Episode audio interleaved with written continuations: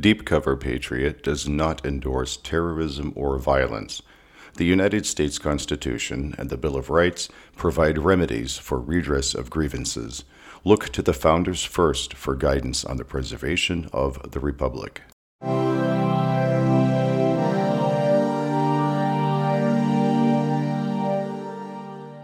Hello, Patriots and other interested parties. May the presence of our Lord and Savior Jesus Christ be in every part of your life. Today is Thursday, February 24th, 2022. I am Deep Cover Patriot, and the Republic stands. This has been a week of incredible shifts in reality. Russia has finally acted upon the need to secure its borders and protect its people, and with that, the communist tyrants in control of the United States finally have a new mechanism by which they can distract the American people from the steep descent into a third world reality. Europe has seen the impotence of NATO and the hubris of Germany. China is readying themselves to go into Taiwan at any moment. And to ensure that the pandemic is alive and well, the Queen of England has conveniently tested positive for COVID. The following is from a Daily Mail report that, quote, scientists found genetic material owned by Moderna in the COVID virus's spike protein. They identified a tiny snippet of DNA code that is identical to part of a gene patented by the vaccine maker three years before the pandemic. It was discovered in SARS CoV 2's unique furin cleavage site, the part that makes it so good at infecting people and separates it from other coronaviruses. The structure has been one of the focal points of debate about the virus's origin, with some scientists claiming it could not have been acquired naturally.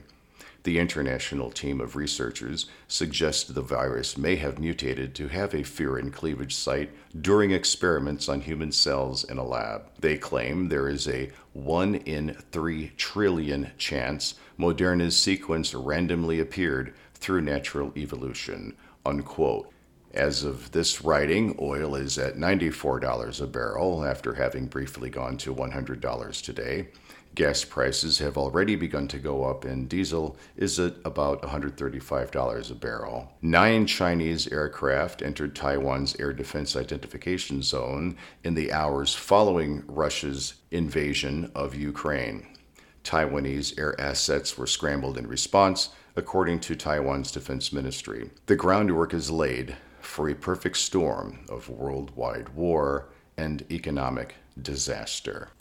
Ukraine. On Monday, the 21st, Russia recognized two breakaway regions of Ukraine as independent states under Russian protection the Donetsk People's Republic and the Lugansk People's Republic. These regions are entirely made up of Russian nationals. Regardless of what anyone believes, the right of a people to determine their fate and to declare their independence from a dictatorship, such as that in Ukraine, should be supported. These regions declared their independence in 2014. This is not a sudden recognition of their sovereignty. This event was forced by the NWO and Biden and answered by Putin. To those who tell me that Putin is part of the NWO and that our interests are not being represented, I say this our interests are no longer on the table. Putin is protecting Russia and Russians, and Biden is protecting the NWO. On Monday night, the UN Security Council held a special meeting to address this. I watched in its entirety. The world representatives overwhelmingly parroted the NWO party line. Russia is the only country in this without a central bank backed by the NWO, just as was Libya under Gaddafi.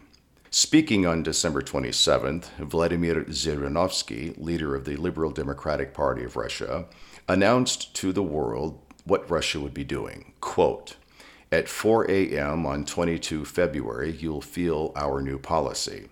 I'd like 2022 to be peaceful, but I love the truth. For 70 years, I've said the truth. It won't be peaceful. It will be a year when Russia once again becomes great. Unquote. That was on December 27th.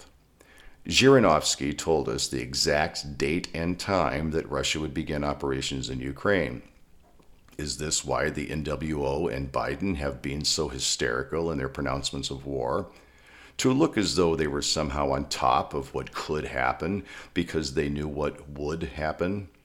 Well, this speech was given to the Duma posted by a White House pool reporter and confirmed by Russian translators.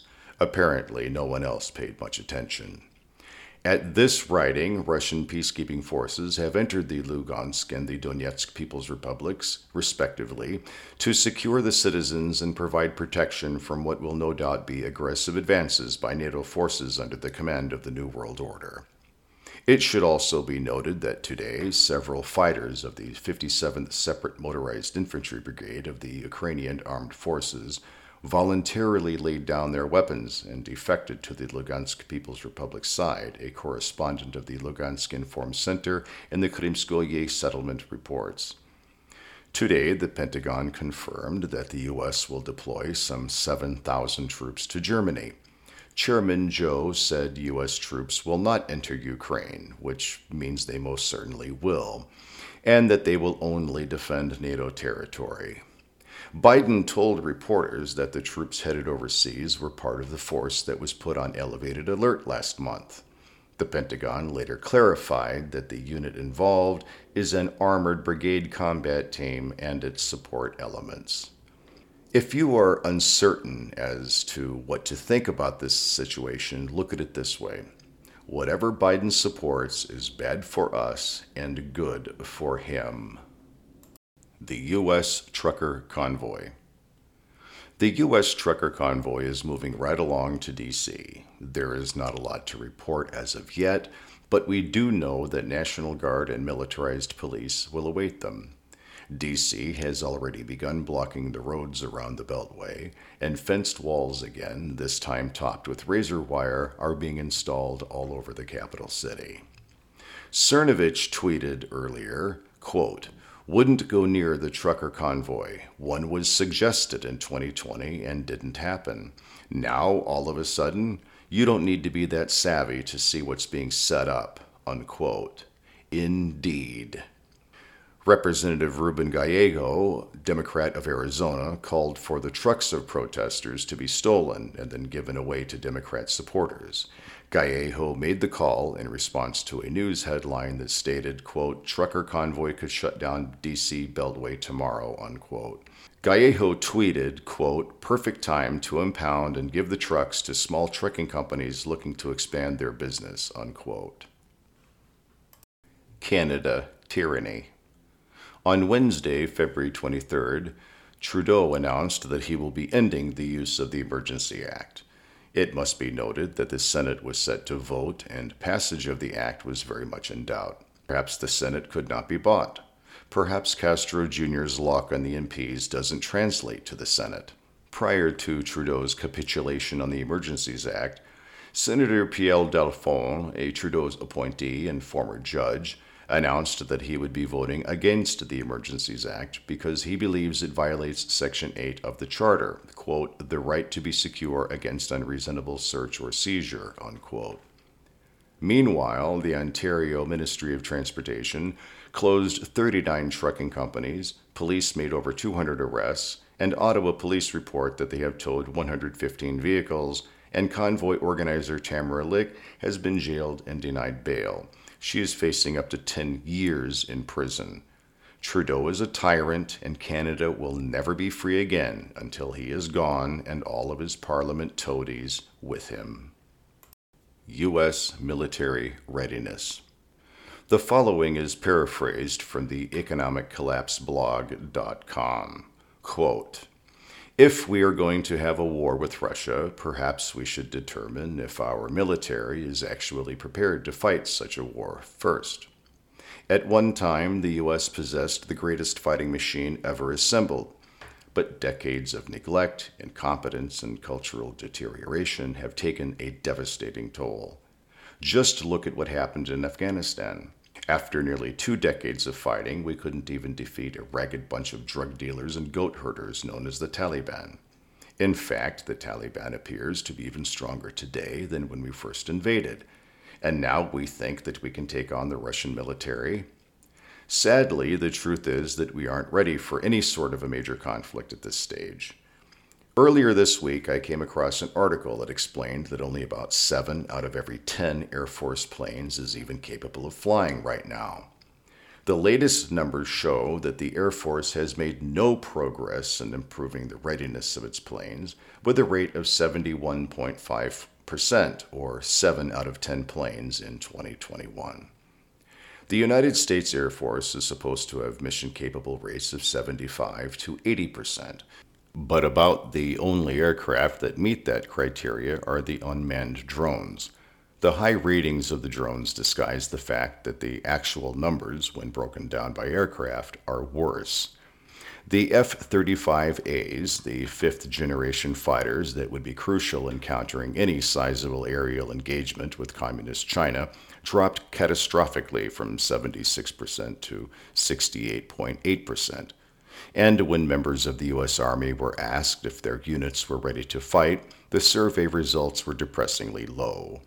In a survey of more than 5,400 soldiers and civilians of different ranks conducted by the U.S. Army in July and August of 2020, 14% of respondents said their unit would be ready to deploy, fight, and win anywhere in the world immediately. Some 13% of those surveyed said they would need more time, while 3% said they would be ready to go in a week, and 4% in a month. The U.S. Navy is not in great shape either. Right now, our Navy consists of only 296 vessels. In fiscal year 2022, fleet size stays about the same at 296 ships. Previously ordered ships arrive in large numbers, but the Navy retires 15 ships 10 early. Navy active duty personnel decrease by 1,600 to 346,200. 296 ships may sound like a lot, but for a superpower like the United States, it is actually a pathetically low number. In fact, the number of ships in our fleet has almost been cut in half since Ronald Reagan's second term in office. More than 70% of young Americans remain unable to join the military due to obesity, education problems, or crime and drug records. According to a U.S. Army major, America's youth are living a sedentary life that makes them fragile, prone to injury, and harder to successfully and easily transition from civilian life to the military. The news comes from an official press release posted on the Defense Visual Information Distribution Service, a hub of official pictures, videos, and news published by the Pentagon. When one military official was asked about this, he stated that this generation actually has weak skeletons which, quote, break more easily, unquote. Captain Lydia Blondin, Assistant Chief of Physical Therapy at Leonard Wood Army Community Hospital, detailed the kind of injuries she's seen in the so called Nintendo generation. Quote, we see injuries ranging from acute fractures and falls to tears in the ACL to muscle strains and stress fractures, with the overwhelming majority of injuries related to overuse, she said. The United States is in no way prepared to engage militarily on a large scale. When James Madison said, Oppressors can tyrannize only when they achieve a standing army, an enslaved press, and a disarmed populace. I don't think he counted on the American people being overtaken with generations of excess, dependency, medicated ignorance, and illness, willing to forego their civic responsibility in exchange for a government that would think for them, act for them, and control every aspect of their lives an American people so bound to the work debt wheel that they have neither the time nor the inclination to fight for their freedom and the preservation of the Republic. With clot shot deaths increasing in number all over the world, the ever growing threat of death from violent crime, tens of millions of abortions, starvation, famine, overdoses, and war, the world population will begin dropping exponentially and in ever more apparent numbers and it is war that will be the mechanism to accelerate that die off. We are now likely going to be at war very soon, a world war for the third time since 1914, and this will be the last war.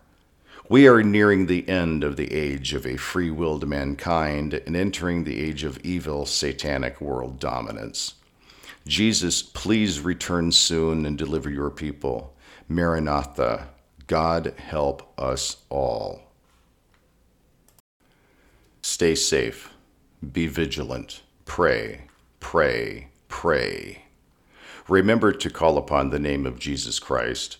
Neither is there salvation in any other, for there is none other name under heaven given among men whereby we must be saved. I pray in Jesus' name, God have mercy upon me, a sinner. May God bless you and God save the Republic. Amen. For we are opposed around the world by a monolithic and ruthless conspiracy that relies primarily on covert means for expanding its sphere of influence, on infiltration instead of invasion, on subversion instead of elections, on intimidation instead of free choice, on guerrillas by night instead of armies by day.